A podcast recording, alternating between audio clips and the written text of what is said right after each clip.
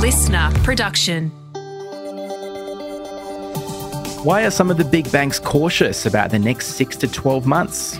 And most sectors drove higher today. Find out which was the only sector to fall. It's the 8th of May. Welcome to the CommSec Market Update. Well, Laura, happy Monday, my friend. Happy Monday, Stevie. We're here again. We are. We had three straight weeks of declines. Wasn't particularly good last week because of the big banks that held us back. Much better start today. Yeah, we started the week in positive territory, Stevie, and extended the gains that we saw on Friday to have our second session of gains, which was very exciting, of course, as you mentioned, after three straight weeks of declines. Now, the ASX 200 index managed to lift by 57 points, or just under 1%. It was 0.8 of a percent higher to 7,277 today. And that was driven by gains that we saw across almost all of the sectors. Now, the only sector that we saw falling today was consumer staples. They lost close to 1%. And this is a sector which was higher most days last week while the rest of the market was retreating.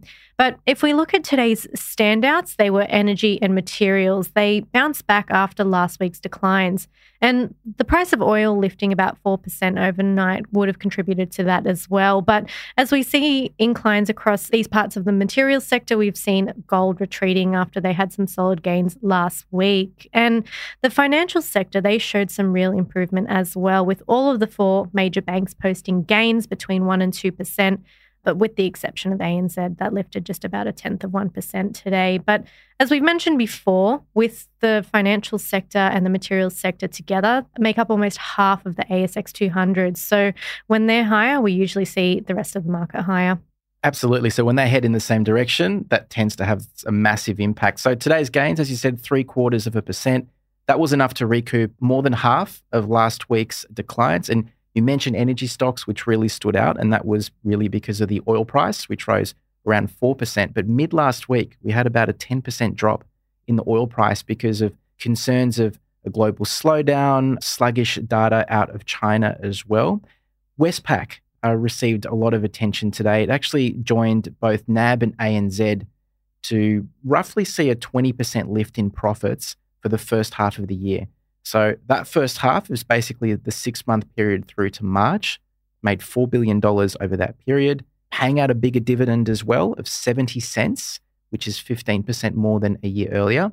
And that's going to be paid out to those who were eligible in late June, the 27th of June to be exact. Now, what's interesting about the banks, in Westpac's case, it became the fourth bank in less than a week to warn of a more challenging six to 12 months ahead. And that's due to a few reasons, Laura. But one is 11 rate hikes that we've had since May last year, the cost of living pressures. All of this could slow the economy and essentially just reduce demand for lending, less home loans, less business lending. So that certainly was a reason for that. But today, Westpac shares up about 1.8%. So at least it was heading in the right direction. Yeah, and on the back of that, we saw NAB shares manage to rebound after last week's losses as well. But lithium stocks, they were back in focus again today, with the exception of Syrah Resources. All of them lifted. So Syrah was actually the worst performer on the ASX 200 today. They were down by about 5.5%, but there were lifts in most of the other lithium miners, Pilbara, Core, Piedmont, a smaller one, but it was up nonetheless, close to 8%.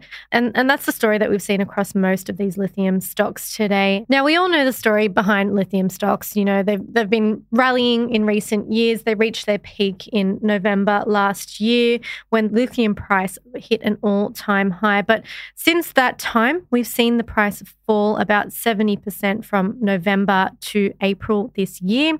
And that was after the Chilean government moved to nationalize its lithium industry, which led to fears supplies from the world's second largest producer might be restricted.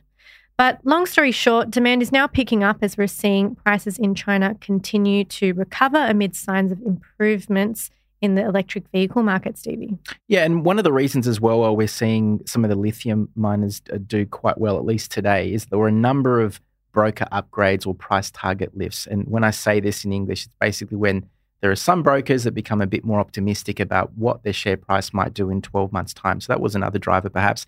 Today, though, the best performer quite easily was Lynas. It rose 12%. Now, it was granted a six month extension for importing and processing commodities in Malaysia at its uh, processing plant there. So these are commodities that are used in smartphones and electric vehicles.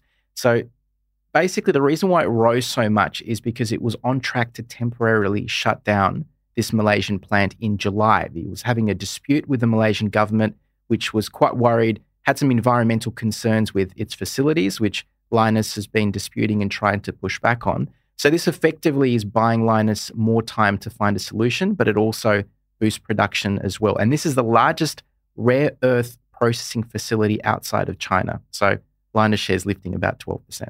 And Block Inc.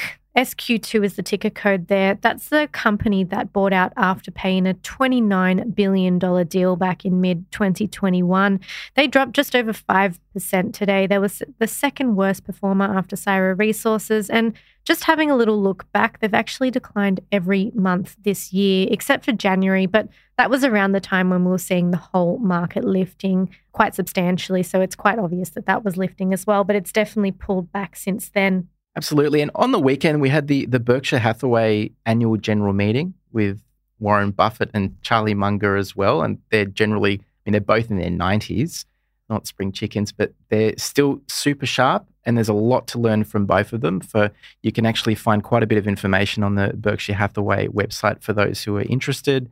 Goes into lots of details. And, you know, as I said, two of the greatest investors of all time. So there's still a lot to learn from both. But let's look ahead to the next couple of days. Laura, what will you be looking at? Well, it's a little bit quieter this week than what we had last week, Stevie. But if we have a look at Australia, we have numbers on consumer confidence and retail trade coming out. Now, they're pretty important for what we're going to see come out of the Reserve Bank's policy decisions uh, in their next meetings because they do say that they're quite data dependent. So these are the sorts of figures that they're looking at when they're making those policy decisions, Stevie. And there is an expectation that retail spending might have dropped back as well over the past three months. So that's something that can actually drag on on economic growth. Commonwealth Bank tomorrow will be out with a quarterly update, so that will wrap things up uh, for all the bank profit results that we've had over the the past week. Yep, one to keep an eye on federal budget tomorrow night as well, which um, we'll talk about a bit more tomorrow. So that will be another big thing to watch. We've got inflation out of the US on Wednesday, which will be quite key, and also a few dividend ex dividend stocks. And we've got NAB in both Westpac Wednesday and Thursday trading ex dividend. For those who don't know what that means, basically it is an ex dividend date, which is a cutoff for who will and won't get the next dividend payment. Quite normal to see share prices falling yes. on those days. So you must purchase the stock before the ex dividend date to be eligible for that dividend. Exactly, and hold it up until that day. So if you sh- sell the shares on the ex dividend date, you can still be eligible to to get that payment. So that's right. And I think that wraps it up today, Stevie. Lots of exciting things to look forward to for the rest of the week. Absolutely. We'll see you tomorrow, everyone. See you tomorrow. Tune in tomorrow morning.